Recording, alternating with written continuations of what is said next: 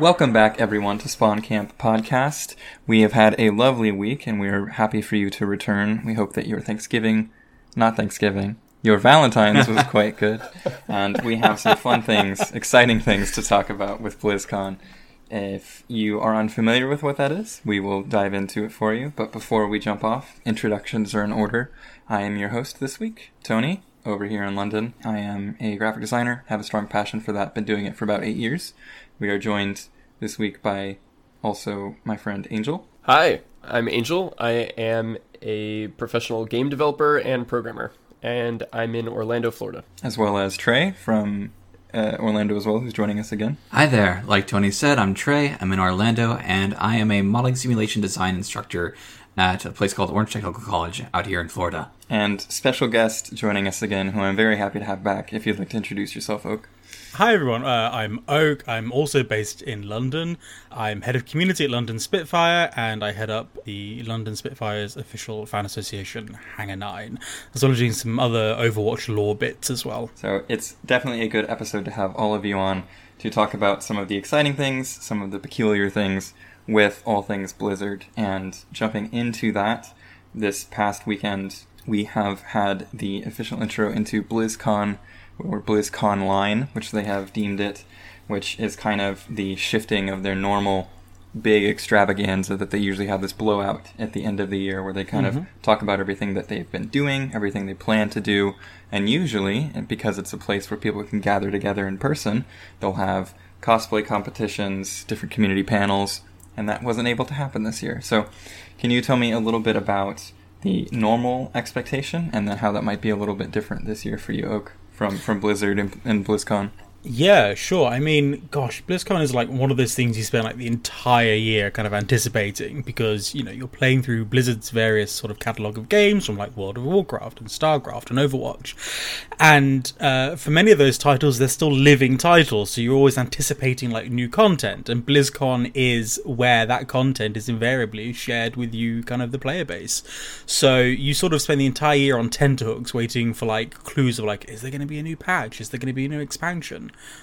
Uh, when's it going to be released? So it's like the thing everyone looks forward to, and it's such a grand spectacle and show. Like they really put a lot of time and money into this, um, from like the physical attendees and everything, and they get to experience, but also the online offer. Like you can watch individual segments, and you get like free, not free things, you pay for them, but you get like goodies and skins in the other games, all in the Blizzard family of games. So it's this massive, great big thing that everyone absolutely look forward to. Um, mostly for the free the mounts in World of Warcraft and the reskins in Overwatch, but uh, also that you get these updates. You get to kind of know where your games are at and where they're going to be going for the next year until the next BlizzCon. And it's worth mentioning that that it's uh, the 30 year anniversary. They've oh my gosh, yes, 30 years. Yeah, it's been a while. That's kind of a shame that their 30 year anniversary is the one that had to be kind of different and weird and online. Yeah, I'm sure they were really anticipating that one.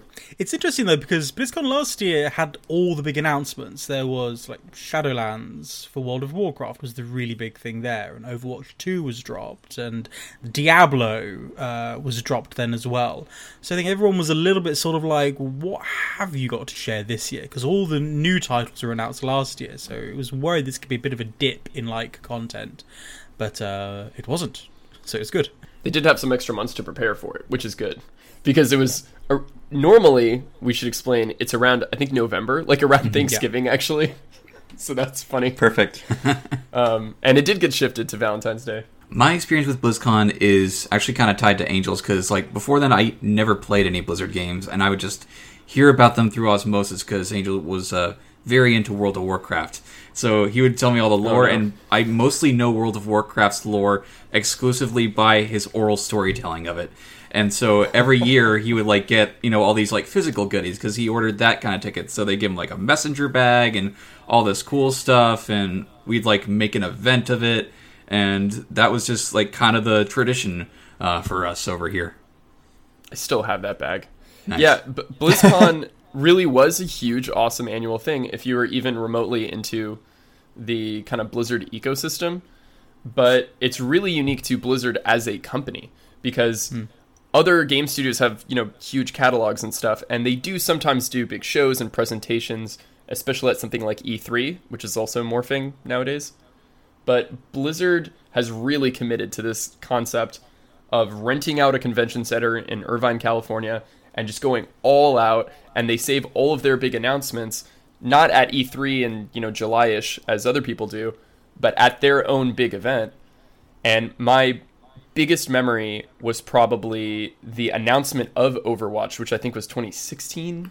Mm-hmm. That BlizzCon to me is forever stamped into my brain because it was such an incredible moment that they were announcing a new franchise like to their base, which everyone knew about StarCraft, Diablo, and World of Warcraft.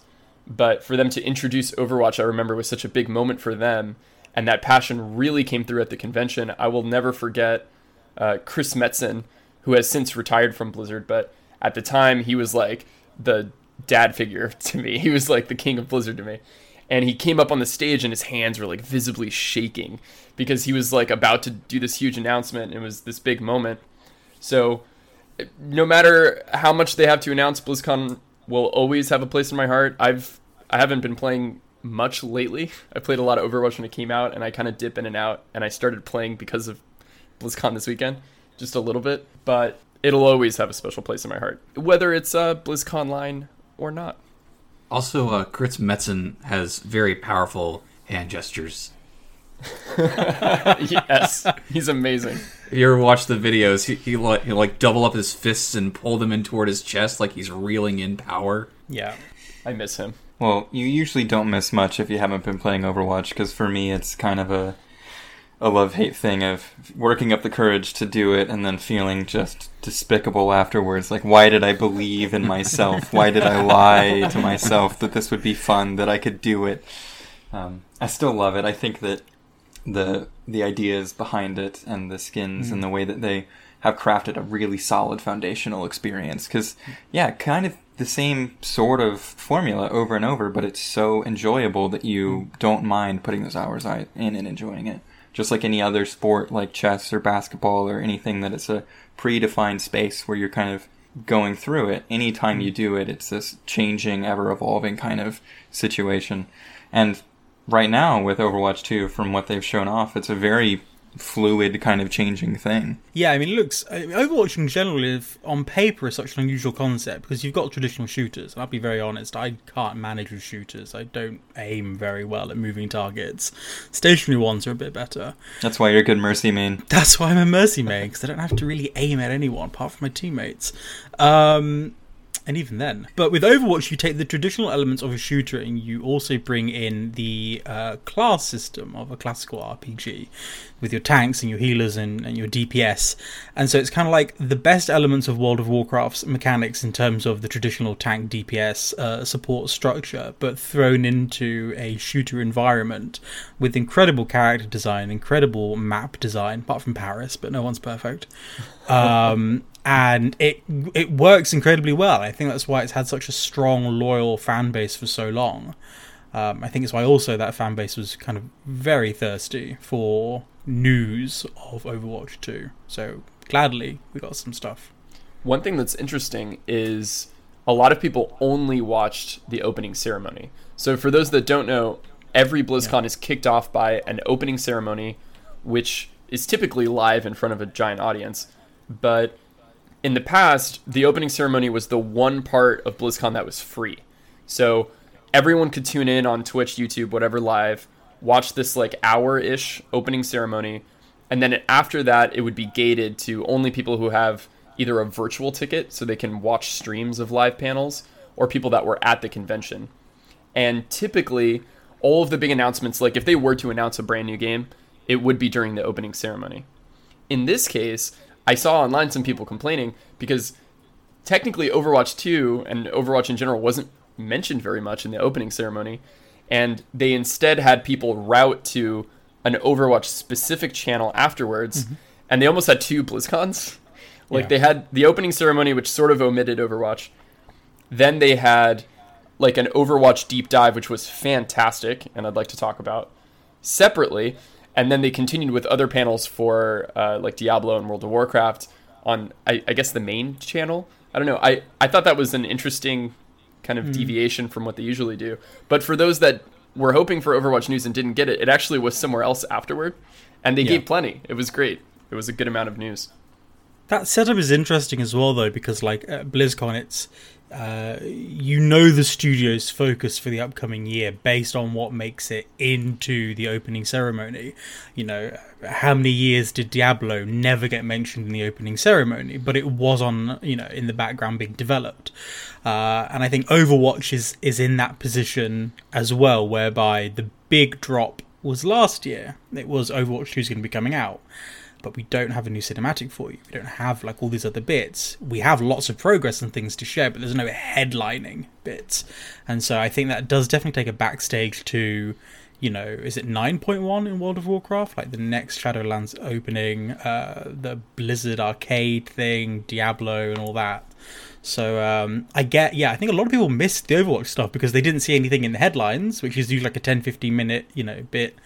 Um, so unless you were on the Overwatch YouTube channel specifically, or the link that, that Blizzard had done, you weren't there to get those updates. And what updates they were, if you guys want to dive into some of them. I know for me, the stuff that was really exciting was everyone gets really obsessed with new heroes, with new hmm. modes, with the new changes they've been doing, new skins, redesigning how, how all the characters look. I think the one that took a lot of people by surprise as the thing that might be the most exciting part of the new stuff they're developing is how they're changing how the sounds work how the sounds work in environments, how the sounds work for heroes specifically with the rest of the heroes. It's a lot of really interesting stuff. Yeah, definitely. I mean, there was a lot of content. Like uh, some new maps were were announced to people. You got some updates, not necessarily on new heroes. We knew that this hero Sojourn, who's a, a Canadian character, was going to be uh, in Overwatch 2. We knew that they're one of the new heroes. We didn't know much details, so we didn't get uh, details of new new heroes, but we got more details of an existing new hero. I don't know if that made any sense. But um, yeah, and the sound design as well, that was really exciting absolute tons to go through. Honestly, I don't know where to start. The only disappointing thing I think was there wasn't a lot of emphasis on PvP. They did uh, confirm for many people that they were giving very serious consideration to 2CP being dropped. Um, because what is two CP? So two CP oh, is the... two control points. So like a Volskaya, Hanamura. So you have to capture one point, and once you've captured the first point, a second point unlocks further into the map, and you have to go and then claim that point. Uh, the difficulty with that format is that I was playing a game the other day and it ran to eight games because everyone kept taking the points, and so it's like back, rounds back and forth until one team just can't capture it. You almost get stuck in purgatory um, and it's either over really quick or it doesn't seem to end. There's no middle ground, and it's like the least loved map format I think in Overwatch. And Jeff Kaplan has kind of straight up kind of said might even just be getting rid of it to be honest. It's kind of more hassle. No one seems to like it. Everyone was like, "Yeah, they fixed Overwatch." so, you know, it's great. It's done. That that'd be big. That was it. But that was the only PvP stuff. There was some talk about balance changes that I thought could be mm-hmm. really, really substantial. So they mentioned tanks are going to be affected less by movement, and they want them in general to be more like brawlers, I guess, which I thought was really exciting. And uh, what was it like? DPS move faster. It seems like they're they're trying to, as they always are, because it's a continuous game. They're trying to see if they can push things in one direction or another. I'm yeah. curious if the tank thing is because like no one wants to play tank. It's basically they always yeah, give you a loot box if you try and play tank. Yeah, it's tricky with tank because like I said, they, I think I can't remember the name of the thing. They were like these uh, innate abilities every class was going to have. I think you're right. Tank was anti knockback. They're like a passive ability. Yeah, tank was anti knockback. DPS was a speed modifier and support was that your own health would regenerate. And every mercy player at that point was like, your healths don't regenerate by themselves over time. It was like, oh, okay, right. Who knew? As a Baptiste player, sometimes it's the most frustrating thing, and and as uh, a few I, different health heroes that you can't oh, heal yeah. yourself. I play a lot of Ana. Do you know how many times I've splashed a grenade at my own toes? Just nade your feet. it's more than I nade my tank. I'm I'm curious, Trey, because you're not as as into keeping up with Overwatch stuff. If there's anything that we've been talking about, or even anything you saw in the presentation that like really piqued your interest. Uh, for Overwatch, I actually main Reinhardt, so like the charge canceling was like, it it blew my mind. I was like, what? That was a possibility. you can just do that now. Oh man, what a world! That's big. Yeah, that was massive. And yeah, the more the more you play Reinhardt, like his his ethos is always, you know, you put up the big shield and you don't move. Mm-hmm. Yeah. But the whole point of him is he's, you know, I watch so frequently. I'll be on a team and either I'm one of the other tanks or a healer, and I'll watch my Reinhardt just go straight into the enemy backline Yeah. over and over again. And I'm like, I can't heal you, I can't protect you. Why are you there? But they're being enabled by the, the innate want from the character where you're like, I could charge, I could charge Exactly. right now, I could put myself in harm's way. Yeah. And it's exciting, especially you being a, a main. I'd, I'd love to hear more of your opinion on that. I there's so many times it's like halfway through that charge, it's like I'm just regretting this decision. You know, I'm just flying forward and regretting my decision, and I wish I could take it back, but I know I'm dead.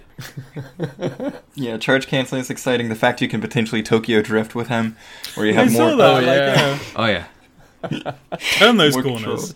control. Uh, it's subtle things. It's the you know these foundations that have been steadfast in this game for five years now. It is a it is a game with a lifespan, and them talking about any of these tweaks that are so simple but can make a massive difference where they're just talking about experimental things they're trying like what if we approached it this way? What if we enabled them to do two of this ability rather than just one or cancel this ability? I know it can sound really granular or like why is it something that people would be super excited about but if it's uh, you know a core concept of the game that's been that way for you know half a decade and they're talking about you know a fundamental shift to it that could be really fun or could totally break it in some way that's exciting either way you know it's something changing it's it's uh, it's something separating it from the original Absolutely. You were mentioning Overwatch as like a sport, and that's the perfect example because anytime even the most minute change happens to something like basketball, it is like headlining news globally. If they change so much as like the amount of air pressure in the ball, that's all anyone would talk about for like three weeks straight. So it makes a lot of sense that something that's set up as a sport where you're doing the same thing over and over again in a good way gets like a a slight shakeup. It, it can be pretty uh, disastrous sometimes, but also very exciting. I'm keen to see how all of this will apply to like Overwatch League and Tier Two as well, uh, because you know there are new map formats coming out. There's that one where you've got to push the block back and forth. I don't quite know all the details of it, but I am interested to see how these changes will affect uh, competitive play at you know a tier well in excess of anything that I ever play at. Um, so I think that'll be really really interesting to see as well coming out and just how that's going to be used by league. there's there's two aspects of discussion around this from the the stratosphere around this that I want to discuss. One of them I think is a little dicey, and the other one I'd love to dive more into. But one aspect is people talking about these fundamental changes they're thinking of to the roles and how they work with the less knockback, faster movement, and passive healing mm-hmm. will make the game quote unquote easier. And in my mind, I see the exact opposite: is if you have more difficulty killing heroes, if you have more difficulty hunting them down, then it's not going to make the game easier or inherently more accessible. I think that's what they were looking at, eh, or commentary has been looking at, is that Blizzard is throwing away the skill cap of their game to make it more appealing to new players. And I don't think that's what it is. I think it's that it's more, they're trying to define these roles in a more specific way and also make it so that each team member has a, has a role that they're, they're diving into, which I want to hear more on your feedback about. But the other comment, which I think has a lot of room to grow into, is they didn't talk about Overwatch 1 at hmm. all. And I can very much understand the criticism towards that because with the announcement of Overwatch 2 last year, they were like, we're basically trying to peter out and finish off everything in Overwatch 1 before 2. So we're releasing our final hero for Overwatch 1. You'll be able to expect a lot of new stuff in Overwatch 2, but for now it's kind of just a wait, a sit and wait approach. And hmm. with, you know, no announcements yet and with the coronavirus in full swing, that that gap between that announcement of nothing else is coming and Overwatch 2 is out keeps to grow. So, I'd love to hear you guys' feedback on on that kind of stuff. So with the first bit about the the the skill the difficulty like inherent to Overwatch, I think it's always going to be such a really tricky thing in any game that is simultaneously out there for lots of people to play and then is also being played at a competitive league sort of level because there are very mechanically gifted players who do incredibly well on certain heroes and the meta for them is an entirely different thing than it is for the other 95% of the player base who are hard stuck in gold and just can't get out. Um, and I think it's a constant balancing game because you're also trying to make the gameplay experience uh, better for people at a lower level. But also you also have to keep in mind that there are very skilled people who play it competitively, and how do these changes then affect their meta and their dynamics as well? And the two groups, I don't think you can simultaneously please both. I think it's a constant like give and take. Like you're spinning one plate and the other one's going to start to wobble, and you've got to spin the other plate and the other one starts to wobble. And I think these are always going to be two quite separate entities, just because of that skill deficit between the two groups. It's always going to be very very tricky. But I do think these changes will give more like readily defined character to the class system that is within Overwatch. It's a basic class system, but it will make tanks feel more tanky and I think that will lend itself to less experienced players getting more of a feel for what that role is. What is it to be a tank? Um, and Overwatch is pushing us in that direction. Like you got, you know, role select, for example, came in, and that was really, really popular. And it's encouraging players to specialize within certain roles, and trying to encourage more DPS players maybe to specialize in other roles as well. Because how you see it at League, like people who tank in League only tank. Like it's very rare that someone is taken off their role to play something else. So I think that focused emphasis on know your role and play your role well is really going to be uh, supplemented and amplified by these new sort of systems to embolden the class mechanics. Yeah, that's what I think. I want to talk about the Overwatch 1 to 2 stuff because it has been a constant sense or source of confusion to people when they announced Overwatch 2 because they had this really unique thing where Overwatch 1 will become Overwatch 2 in a sense. And that mm. confused a lot of people. So when it comes to like Overwatch 1 being done and they're not announcing stuff, everything they talked about in Overwatch 2 except PvE, which I want to talk about. But everything they announced, so Sojourn coming in, uh, probably the visual changes uh, to the like the new skins, all of the maps, and all of these like DPS tank changes all of them will come to Overwatch 1, which is super weird.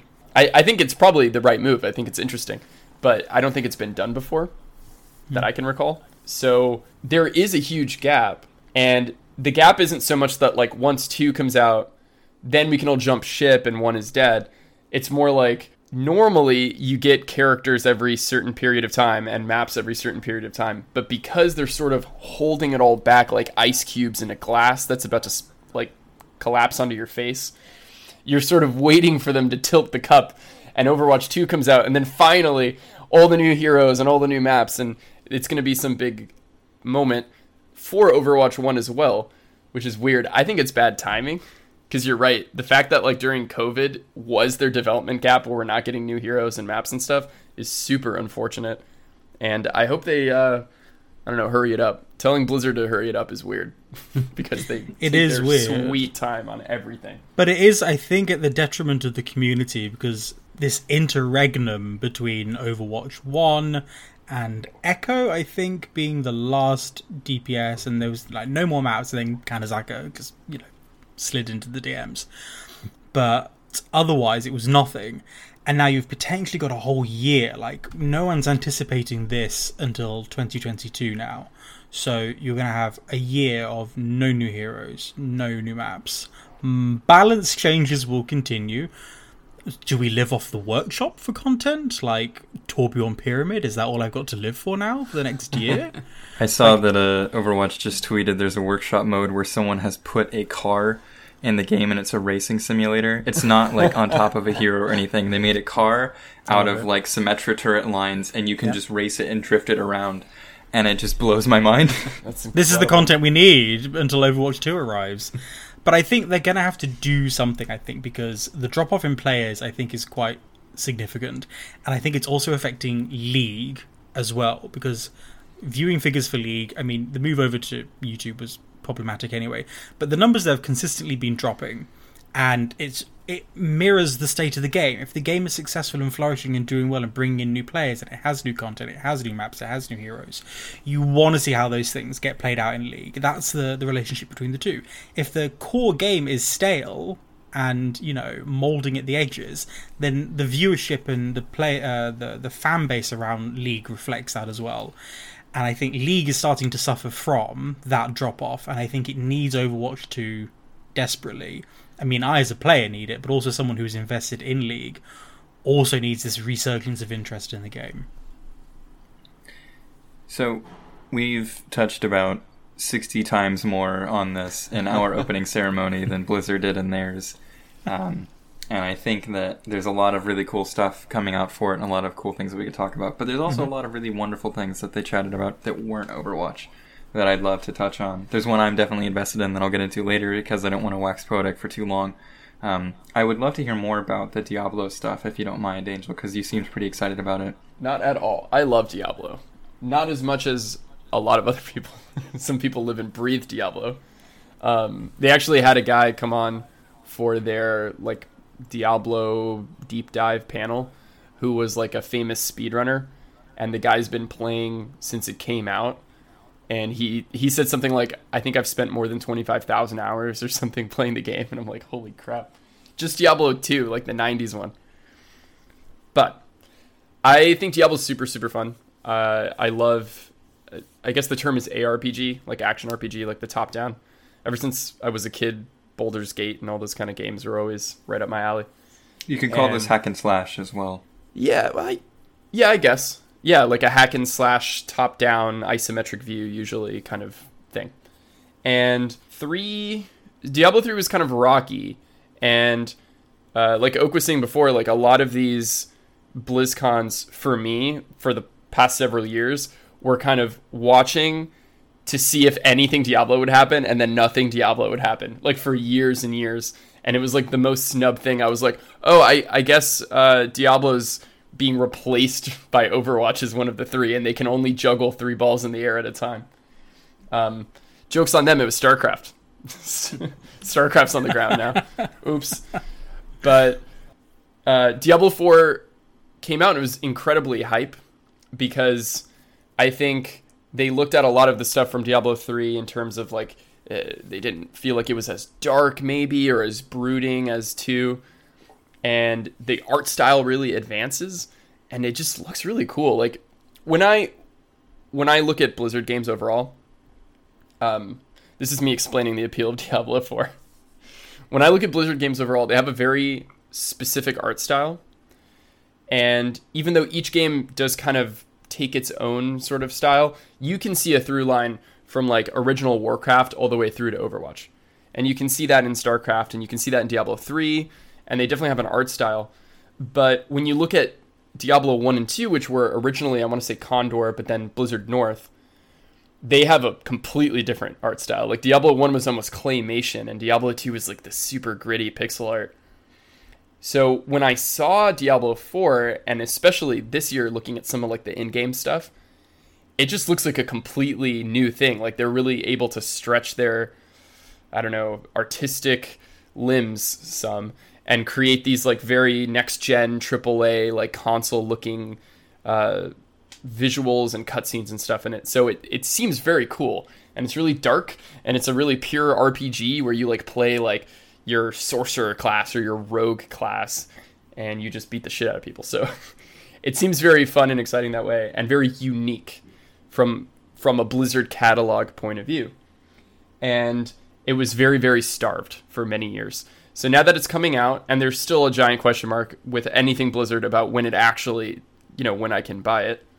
They Blizzard really straddles the line between like a, a game company and like vaporware like I always feel like everything Blizzard's working on is the most like imaginary thing in the world. They worked on their famously canceled RPG Titan for what like 5 6 years and we'll never even see what it was about. Anyway, Diablo 4 I'm sure comes out 2023 or something, but in the meantime, I love looking at gameplay. I thought it was so cool that they showed gameplay this year. That was my big takeaway. I'll I'll end on that. The fact that they showed really cool, dark and gritty gameplay from their new character class, the Rogue. And they showed that you can be kind of like a knife rogue or a bow rogue. And like you had those two kind of like directions you could go in. The fact that they showed uh, a really strong class plot line, I think was very important. So the Rogue, and I encourage everyone to watch this, it was a really cool gameplay class reveal. And a big part of it was that the Rogue was almost like an assassin, like at a confession in a Catholic esque church setting and they were placing ears down on the bench and it was like people they had killed and the rogue themselves were missing an ear or whatever and it was a very story based look at this class character Whereas in the past, they they definitely had some story for the classes, but that was a complete afterthought. It was more, you know, you're saving named character Angel Tyrael or something. Um, I think it's really exciting that they seem to be dedicated on like if you're playing this class, you're going to uncover their story, and it's like a big important part of it. And they showed that really well, showed gameplay really well. They showed how different the art style is really well. I'm very excited, and it was a it was a good BlizzCon for that. I want to say they saved it for last. Typically, when BlizzCon goes, they sort of ramp up to their bigger stuff uh, during the opening ceremony. So it was a nice big uh, finale. Um, I had a I had a question for you, Trey. Have you ever played any of the uh, the Diablo games, or did you see the stuff they were offering? I I saw the um, opening day content for Diablo. I haven't played a Diablo game. All I know about Diablo is the uh, I saw a postmortem from it. Like during GDC, they talked about the game and they had all these really weird stories, like how originally um, the company behind Diablo didn't pay their taxes, and they had all these really weird, whimsical anecdotes. Like they could have gotten um, Hotmail money. Like the guy who made Hotmail asked them if he could have an office in the corner, and they said no. And then he made Hotmail. Uh, yeah, I think he like a crap offered a percentage or something or something like that. Yeah, he's like, I don't have money right now, but I'm gonna make this thing called Hotmail. It's gonna take off, and then you guys can have like a share of it. And they're like, Nah. Classic Blizzard. They're just so in their own ways. Um, I, I asked because um, my my first introduction to, to Diablo was Diablo two, and I, I barely played it. You know, Diablo two is, is a game that's deep in the zeitgeist of people's love and, and attention for this property. But they announced that they're kind of reviving and refreshing that version of the game and bringing it to consoles and PC. And I was curious if that's something that you'd be, you know, want to dive into. I haven't really considered like the ARPG before, but I might now. Like the content for four actually looks pretty fun. Yeah, I mean, especially if they're gonna do two. I know that there's not gonna be a way that they could like carry across stuff from two to four Yeah. or two to three even. But the um, the stuff that they showed off for four and two, I don't know. I- I'm excited to potentially play Diablo two on a PS5. That sounds like a stupid That's a good sentence, No, it's big. but that sounds really cool to me. I, for, I actually forgot to mention it, even though it was huge. There was a lot of Diablo stuff, but yeah, the Diablo 2 remake. One one kind of uh, asterisk next to it is that it's the same team that did the Warcraft 3 remaster, which was famously not good. So fingers crossed on the Diablo 2 remaster. Do you do you have something to say about that, Oak? I just I don't think it was handled very well, was it? It was uh, a bit of a shit show, really. Um, I think the thing that really got me with this is that there was, I mean, Warcraft Three is, you know, it is an iconic kind of milestone for Blizzard. It's this the thing that set off World of Warcraft, right? Um, and the the I mean, even the engine for Warcraft Three is what birthed League of Legends. Like, it's such an iconic piece of gaming history. And they got this redesign. Everyone's like, "Oh, that's really, really cool." And they did something really odd. Where I think, like, I had the uh, through the Blizzard store, you get like the old Warcraft three with all the old graphics and everything. I think when you got the upgrade, your version was upgraded, so you could only play the new version. They would no longer let you play the old one with the old graphics, and that upset a great many people who were kind of like, "But I own both. I should be able to play both separately." So I don't think it was handled very well. And they have shipped it off to the same team like wholesale that I think that were working on uh, that one. So we'll see how it goes. The quality was good in the end. It took a lot of patching and, and things to get finished and polished for it to get where it was. So I hope they slow down and give it the development that it needs for it to be really nice on release and just like not a hot mess. I agree. There was some really cool technology about the Diablo 2 remake that they showed in the deep dive. So they had like a developer as part of the panel. So I had a lot of. Uh, I was very interested in the stuff they were talking about because apparently You would be, you dork. I know I'm such a huge dork. Uh, maybe I can convince you this is cool. So Diablo 2, the original, runs at a significantly reduced frame rate. I think it was 25 frames per second, and it's hard locked. So all of the timing in the game is not timed in seconds; it's timed in frames. So how fast you walk or how long it takes to do an ability is in frames and the game is assumed to always run at 25 frames per second. It's even an important part of its visual look.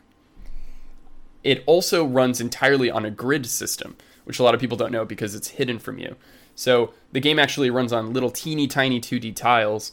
So anytime you click and move around, your character will actually always stop on a tile, and enemies are always on tiles as well.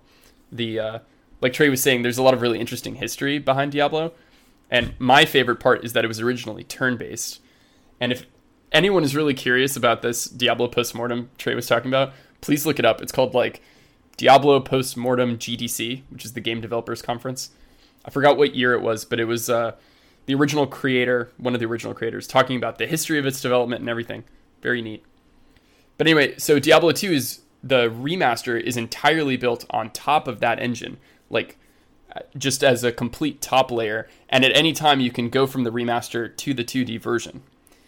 And the remaster runs at 60 frames per second with full 3D animation. Like there is no sprite art at all. It's fully 3D with lighting. And they used a lot of the original references because even though Diablo 2 was 2D, they used 3D models to create the sprites in a lot of cases. So some of the problems they were talking about seemed super interesting. The way the the animations would run at 60 FPS on top, but all of their underlying timings had to hit the 25. And they would walk around with like the analog stick on like Switch and consoles, but you'd like be able to nudge your character and they'd have to stop on one of the tiles. So just the way they balance those things, I thought was fascinating. Maybe they'll do a good job. I hope so. I never actually got to play the original two Diablos because I grew up in a Spanish speaking household, and if you try to convince your family to buy you a game called The Devil, they probably won't buy it.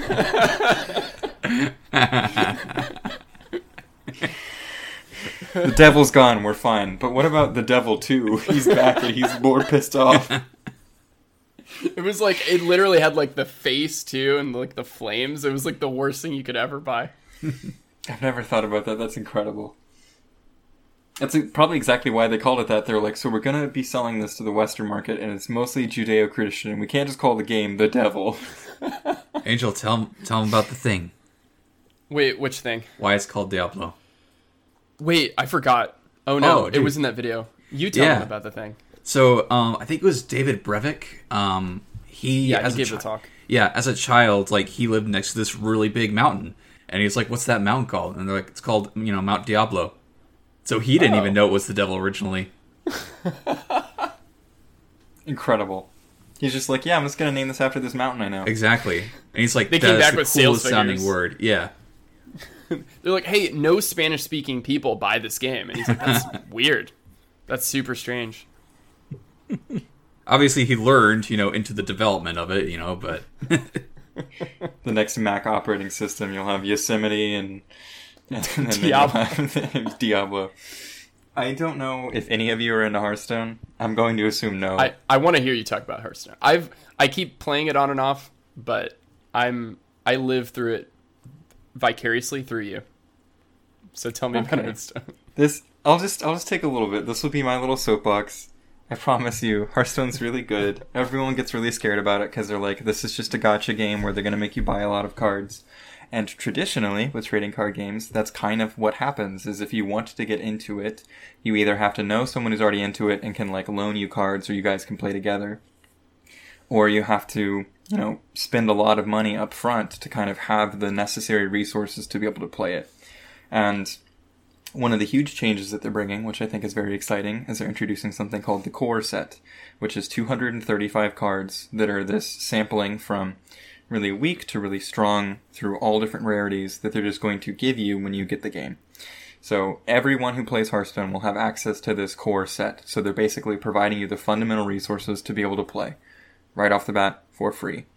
I'm not trying to be an, an advocate for them or something. I just think this is a great aspect of the game where obviously any other trading card game you might have something called a starter pack which you'd have to buy but to be able to have access to a mobile marketplace and you can get hearthstone download it for free and they're like cool thank you for coming to play. Here's the core set. And you can just take that build a deck with it play with it and not have to really exchange anything there. A majority of what they offer for pay is cosmetics, and even then, with a lot of the ways they've been reworking the um, upgrade systems, the questing systems, so your daily and weekly quests to kind of bring you back coming back to play things. You earn coins through that in the game, and they've been really tweaking how much that earns you over an amount of time. And I bought the battle pass kind of thing, which was like 10, 12 pounds at the beginning of this expansion. And since then, I've earned enough to get about 50, 60 packs for the next expansion, which is basically all you need with in game currency. So just through me playing, I've earned enough in game currency to buy the next expansion. That's awesome. You can play the game that way where they try as best as they can, or it feels like from their messaging, they try as best as they can to make the free to pay, free to play experience fun enough and enjoyable enough that you can dive into it. Now, of course, the meta shaping decks and the cards that really sweep and adjust how you actually get to the higher ranks are going to be these decks that are full of really rare cards, full of cards that, you know, you'll probably have to dive further into the game to actually get a hold of. And that's where some of the aspects they brought about in patches that they've done in the past, like being able to borrow decks, can be kind of fun. If I'm a person that plays the game a lot and has either bought packs or bought into it a little bit, even a modicum of an amount, I'll potentially have a lot of these rarer cards, and I'll be able to build those meta decks and can get to higher ranking levels. But if I have a friend who hasn't, we just invite each other on Hearthstone, and you can look at my collection like you would in a physical sense, and you can just borrow that deck and we'll play against each other. It's a great way to introduce you to the game, and it's a great way to take something that you know I've put time into and being able to share it with someone else. So it doesn't just affect me. Obviously, there's no physical marketplace where I can be like, "Hi, I have this rare card. I'd like to sell it for real money." That Thank is an God. advantage to physical card games. I think it kind of makes it into a currency on its own, which can be problematic. All of the conversation around whenever there's a big sale of a Magic the Gathering card and everyone's like, this thing's worth how much? You're like, it is just a piece of paper, just like a dollar bill is a piece of paper. It's whatever value we put on it. It's not really worth this much. It's just what people want to pay, I promise. It's not like I can take a Black Lotus and insert it into an ATM. it's it's For now. just, you know, for now. Do you know what this? This is a black card. um, but yes, that's that's kind of the, the overview of you know me trying to be like Hearthstone's fun. It's not this thing that's trying to steal your soul and suck your money dry. The things that they're going about adding to it and expanding that experience, one of which I'm really excited about is a system that exists in the game currently is you have something called tribes. It's very common with a lot of different card games is that you'll have cards that have no affinity where it's just like this is just a dude and you put him down or it's like this is a dude that's also a pirate. So his tribe is pirate and that's his affinity and you'll have cards that kind of buff those in different ways. And they have various it's it's also called like a minion type. They have various minion types in Hearthstone they're making a change to their existing spell system because you have minions, you have spells, they interact in various ways. Where the spells are going to have tribes or affinities, and they're going to come from various Oh. spell schools. So they're they're changing kind of fundamentally how a lot of the classes work in Hearthstone. So where you know they've had spells traditionally, they've experimented a little bit in the past with the Scholomance Academy expansion where they had dual class spells, which is something that's very common in Magic the Gathering. You'll have something that's red and black, or red and black and green, or you can get crazy and have ones that are every type of mana, and that's probably a very difficult deck to use because you can't have any kind of focused intent. But the dual class stuff was fun, and with bringing in spell schools, it'll make it so that those class identities are even more well defined. Just like what we were talking about with tank and DPS and healing and Overwatch, you'll be more able to feel, you know, if I'm playing a shaman class deck in Hearthstone, what defines shaman? Is it spell damage? Is it connection to nature? These are the things that they're trying to define and they're trying to bring into that, that narrative. And to see them experimenting even a little bit with that, and the little bit that they've driven into that, is wonderful to see. It's new, it's fresh, it's taking the same basic stuff that they have, redefining it, putting new modifiers on it so that it's a richer, deeper experience, so they don't have to add a bunch of stuff on top. They can take what works, flesh it out, make it more of a, you know, a, deep dive experience. And hopefully, through all that, maybe the game's more fun. I, I want to just have more fun with it and bring more people to it. Hearthstone's fun, guys, I promise. It's a huge part of Blizzard too. I want to say, at least for one year, but maybe currently, it still is like their number one like uh, profit machine. I think they make their most money off of Hearthstone. So I have some stats I can share with you. Not not money stuff, but like uh, active players. So they they released a thing for this past year. So they they measure their years by three expansions. Um, and this past year is called the Year of the Phoenix. The new year coming up is the Year of the Griffin. None of these are real. Um, what? And in this past Year of the Phoenix, they had 12 major patches, 13 balance updates, but the total number of players worldwide was 23,539,000. And that's, that's, a lot of players. Is that monthly active users or like people with active accounts? players in 2020? Holy shit. It's a lot. Yeah. Um, they introduced does, a new mode called Battlegrounds. It had 669 million hours played. Oh my god. How does that stack up to their other IPs? Like, I'm curious I'm how many sure. people are playing Overwatch these days or World of Warcraft. I'm actually always blown away by World of Warcraft. Like, th- mm. not to be pessimistic, but like staying alive. So I played it way back in like the third, in like Wrath of the Lich King or whatever, and yeah. peak, peak, uh, peak World of Warcraft. Oh yeah, no question. Uh, when vanilla gets there, I guess they'll revitalize it again. Uh, maybe I'll finally jump back in. but uh, just watching it over the years, I just see it just go on and on and on. And then I heard, yeah. uh, I heard some figures that like Shadowlands was like their biggest release, and like a ton of people are playing it. I'm like, or g- gonna get it, or uh, whatever it was, and uh, it's incredible. that like that's still running on like a 2004 engine for the most part. I mean, they've they've tweaked a lot to be fair, but wow. Yeah, they had to squish all the levels as well because they'd always said that you know many many moons back the idea was that the game would end like level 100 like that's the longevity of the title. People just kept paying their subs and they're like well we're not going to cap it at 100 because that's silly. This is this brings in money. This is good. So uh, they had to squish all the levels. So now the cap is like 60 it had been 120 so they literally just halved all the levels. So i didn't know that. you know they just yeah they they've squished all the levels. So now the maximum is 60 uh, all your health had to be reduced, all the items had to be retweaked and reworked, and I think it is just to give it another 15 years worth of content. I think 120 will be oh, the next it's gonna go forever. Do, do you know what it I won't find? end. it won't.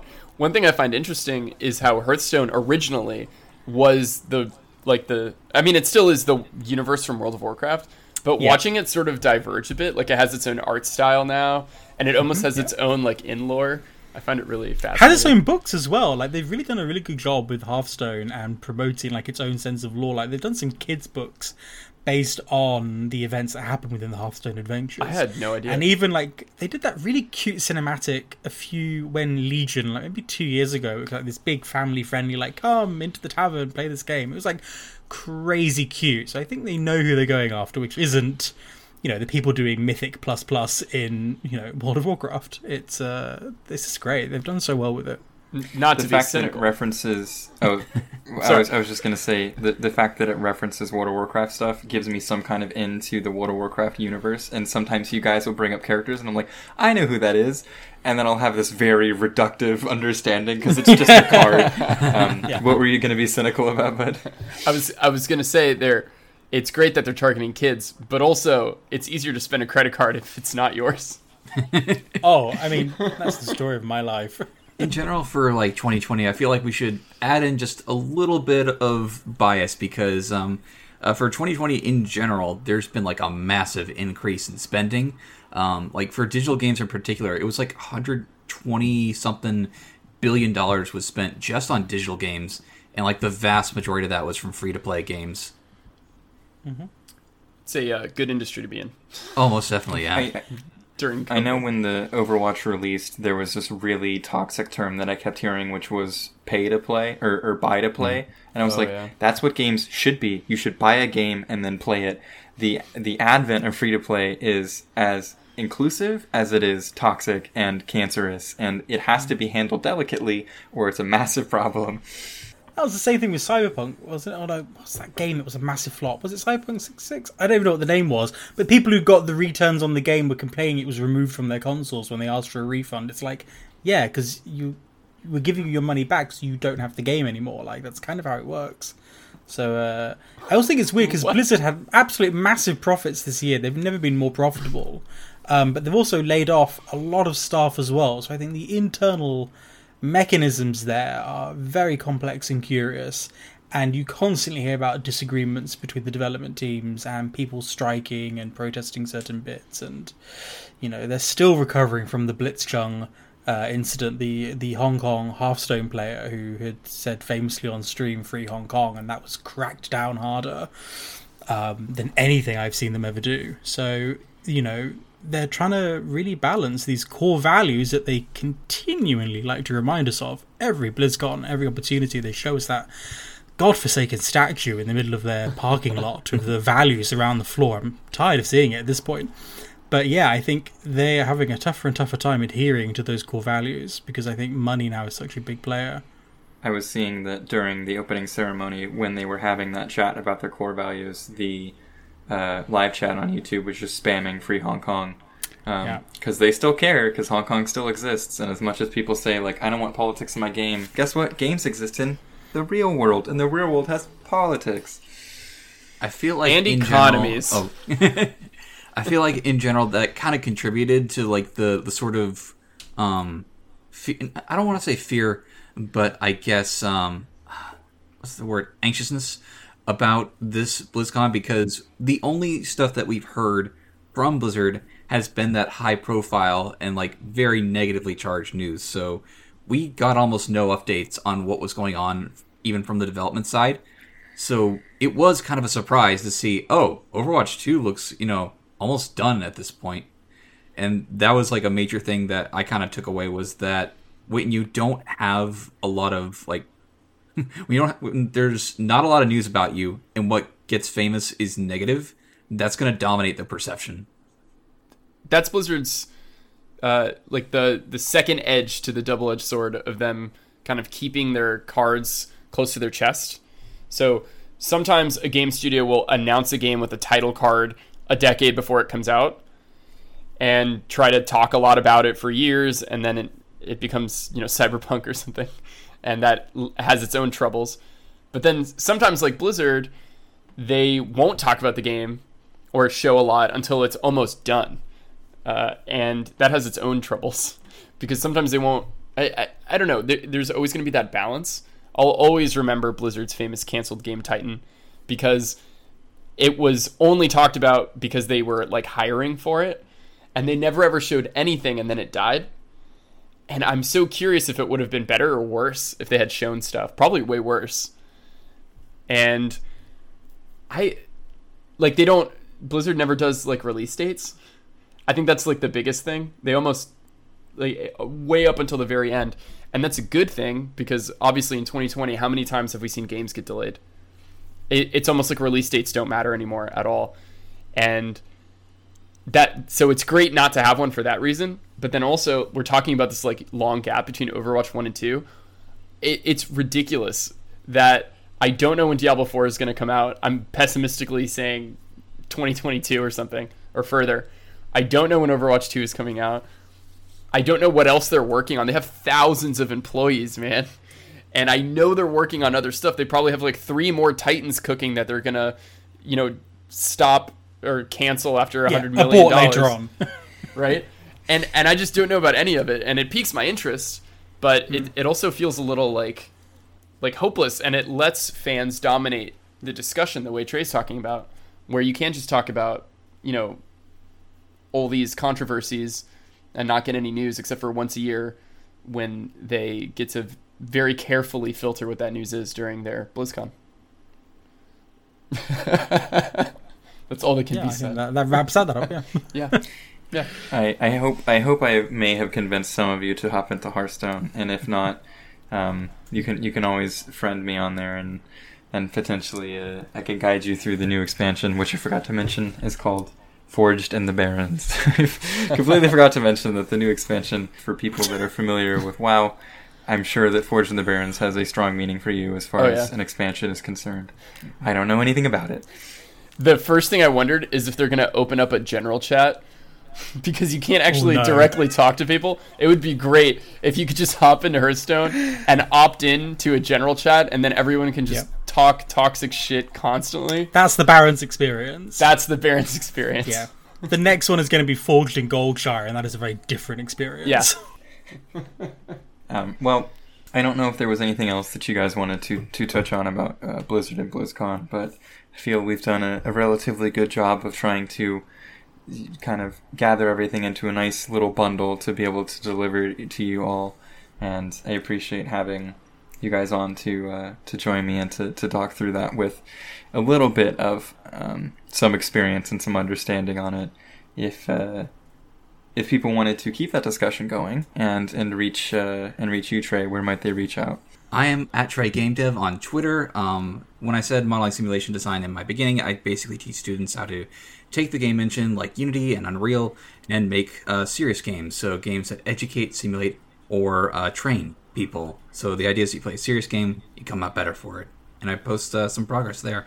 Excellent. And what about you, Angel? You can reach me as always on Twitter at Angel Game Dev, and uh, I don't post enough, but that's the only place I do. So that's where I live. And and finally, Oak, if you wanted people to reach out to you as community manager of Spitfire, or just in general, where might they say hello?